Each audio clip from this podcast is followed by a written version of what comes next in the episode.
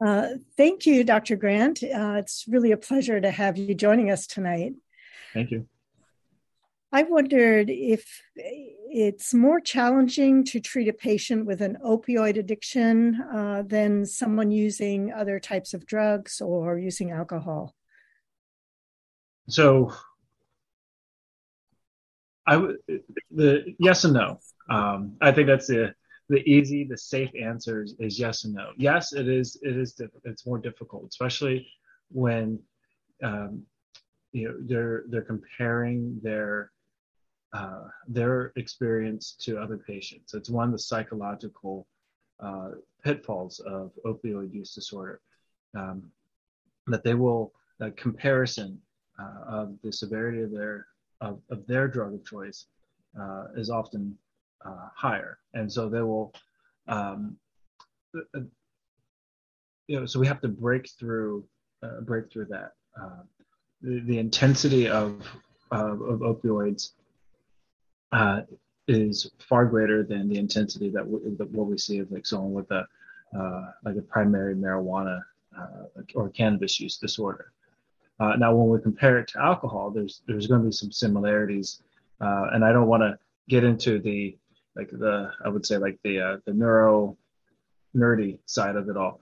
Uh, but there are some similarities that, that we see uh, in the mechanisms of the of the addiction, uh, which can make it um, uh, I guess easier or I guess uh, easier to treat, but at the same time, it does make it more difficult with um, just the nature of their withdrawal alone can can make it more difficult. Just the discomfort that they experience. Um, also, what when working with adolescents with opioid primary opioid use, uh, they mightily struggle with the uh, that comparison that I just that I was just mentioning um, and their life experiences are also going to be different. Um, so we're having to know, talk to them more about some of the, the shame and the guilt that they experience uh, from seeing some uh, horrific things associated with their addiction. That uh, a teen with a, a primary, uh, uh, I'm going to say marijuana, or even sometimes even alcohol use, you know, they may not have experienced because opiates opioids take people into areas that they that that they don't want to that they certainly they don't want to be in, but that uh, those who have a primary marijuana addiction you know, may not even notice. And same thing with the primary alcohol addiction. Dr. Grant, I, I remember how terrified my wife and I were when we first came to understand that uh, our oldest child had you know, what was addicted, was suffering, struggling with substance use disorder. It was just so terrifying and disorienting. Mm-hmm. How do you help the families uh, of those first entering treatment um, it, with with that kind of situation? Uh, the first thing I do is let them know that I want to listen. They're going to have questions. I'll answer the questions, but the primary goal that I have when they, especially if it's a, if it's a um, first time family. I just want to listen. I want to hear what you've been through. Um, let let's let the dust settle uh, on the crisis that brought your your loved one into treatment, and just just tell me what's going on. Uh, I do let them know that we don't have, uh, you know, we don't have hours, of course, um, but there's gonna be more opportunities for us to be able to talk and and you know like let them know that I am available, and if for some reason I'm to be off, you know this is who else is going to be available, so that way they know that with how isolating this disease can be, that there's going to be someone who's going to be able to listen to them. So not just listening, but then also connecting them with resources. So um, you know, different support groups in their area, um, books that are helpful. Some of them are addiction and recovery focused books, and some of them are uh, mental health uh, focused books. Yeah, and then pointing them into resources not just for like support groups, but also for getting their their side of the street taken care of as well. Um, so reminding them, yes, addiction is a family disease, and what are you going to do to help yourself? Um, so taking that that threatening T word away. You know, so therapy.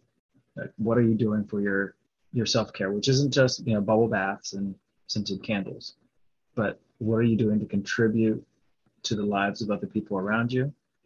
Uh, you know, and not to do all at once, because some families they want to just run head first into it, which I you know understand, but to to build up, um, you know, so that way it's not I'm trying to do everything and then you know get that burnout because you know we know the directions that this addiction uh, that this disease can take us. But to try to you know build up to where you feel you're in a place where you are not working on yourselves but also helping to contribute to uh, someone else's life uh, some families are able to do that while they're in while their loved one still is in treatment i highly encourage starting the process of learning and learning about yourself and learning about the disease before getting to that point. Uh, Dr. Grant, um, yes. How might parents be watchful for the early signs that something is not right? Um, you know, some some teens are experimenting with drugs, but what what can they look for to think to be concerned about the issues of experimenting with drugs, and what can parents do at that stage? so I, I, always encourage parents like um because they're like so what do i have to pay attention to for my my other children? Uh, yeah, you know just be, continuing to be present in their lives. Um, because one thing that this disease can do is take you out of your life take you out of everyone else's lives and push people away. For parents it's important to be able to maintain that presence in their children's lives. Yes give them that independence you know that is necessary and at the same time let them know that hey you know if you're going through something please come to me and letting them know that yes it is safe if it's 3 p.m or 3 a.m come to me let me know that you're struggling um, be present with them in the small things because then in the big things they're going to come to you and let you know that hey, there is something going on. Um, noticing those behavioral changes as well. Uh, so if there's any isolation, paying attention to that, or they're, they're you know, eliminating fun things from their lives. Uh, because we know there's one thing about teens, they enjoy having a good time. If they're cutting out their friends, it's also something to pay attention to. And then if they're um, struggling with that mindset of uh, just you know that, that hopelessness that helplessness to also say hey there's something more going on and to have that courageous conversation with them. Because who knows that courageous conversation at that moment can be the uh, the catalyst to someone you know going into a direction that's going to be helpful so we've talked a lot about um, addiction being a family disease, and uh, we certainly felt that um, in my family, having uh, one of our children uh, take us there. Um, are there things we can do? Are there anything you, you think that a family can do to sort of protect the family unit while um, you're experiencing this? So yes, um, each family member um, takes that personal, that uh, that deep self inventory of what is it that they're contributing to the unit, and so and then also what are we contributing to the life of the, our loved one that's afflicted with the the disease. Um, what is it that I'm doing that is helping them, and what is what is it that I'm doing that's hurting? And to be honest with yourself because that's modeling. That's modeling for the individual with the disease like how to be honest how to you know keep themselves accountable. You notice that there's a slip up in the pattern that you're engaging in with them you know let them know that. Vulnerability is is key for parents um, especially early in this process. Um, and as it goes on like if, you, if there's concerns bring it up in a way that is meant to be helpful, beneficial, not shame. Because we, as one thing that we do know is that individuals who are who experience this disease, they're used to the shame, they're used to the guilt. So we gotta find a way to be able to encourage them to be able to open up uh, to avoid that shame.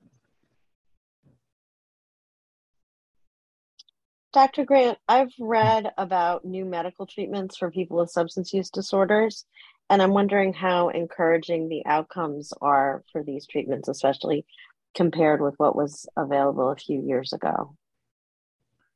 So uh, the treatments like naltrexone, naloxone, uh, Suboxone, they're they're great. The outcomes are great uh, as long as the individual is uh, followed up on by a uh, I would say a reputable professional, yeah, uh, a professional that is willing to provide them with that support.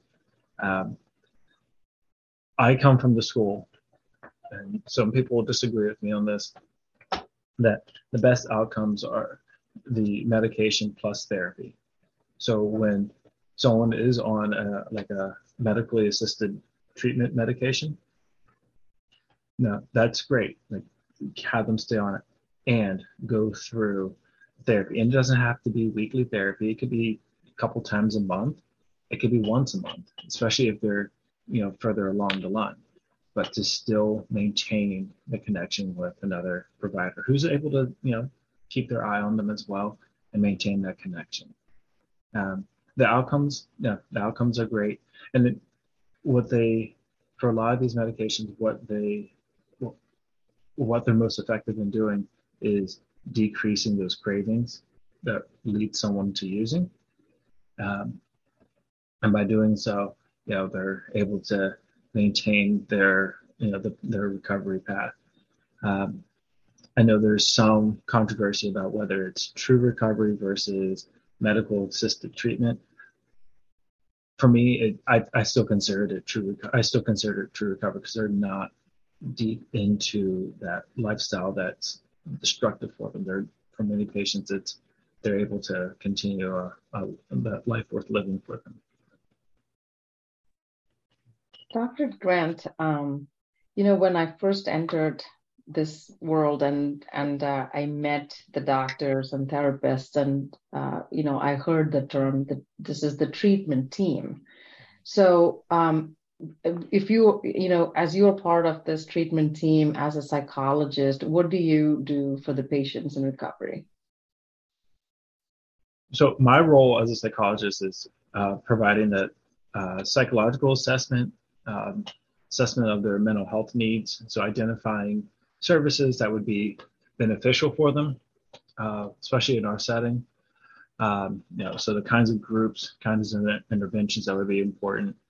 Um, identifying uh, therapies that we could use while they're in treatment.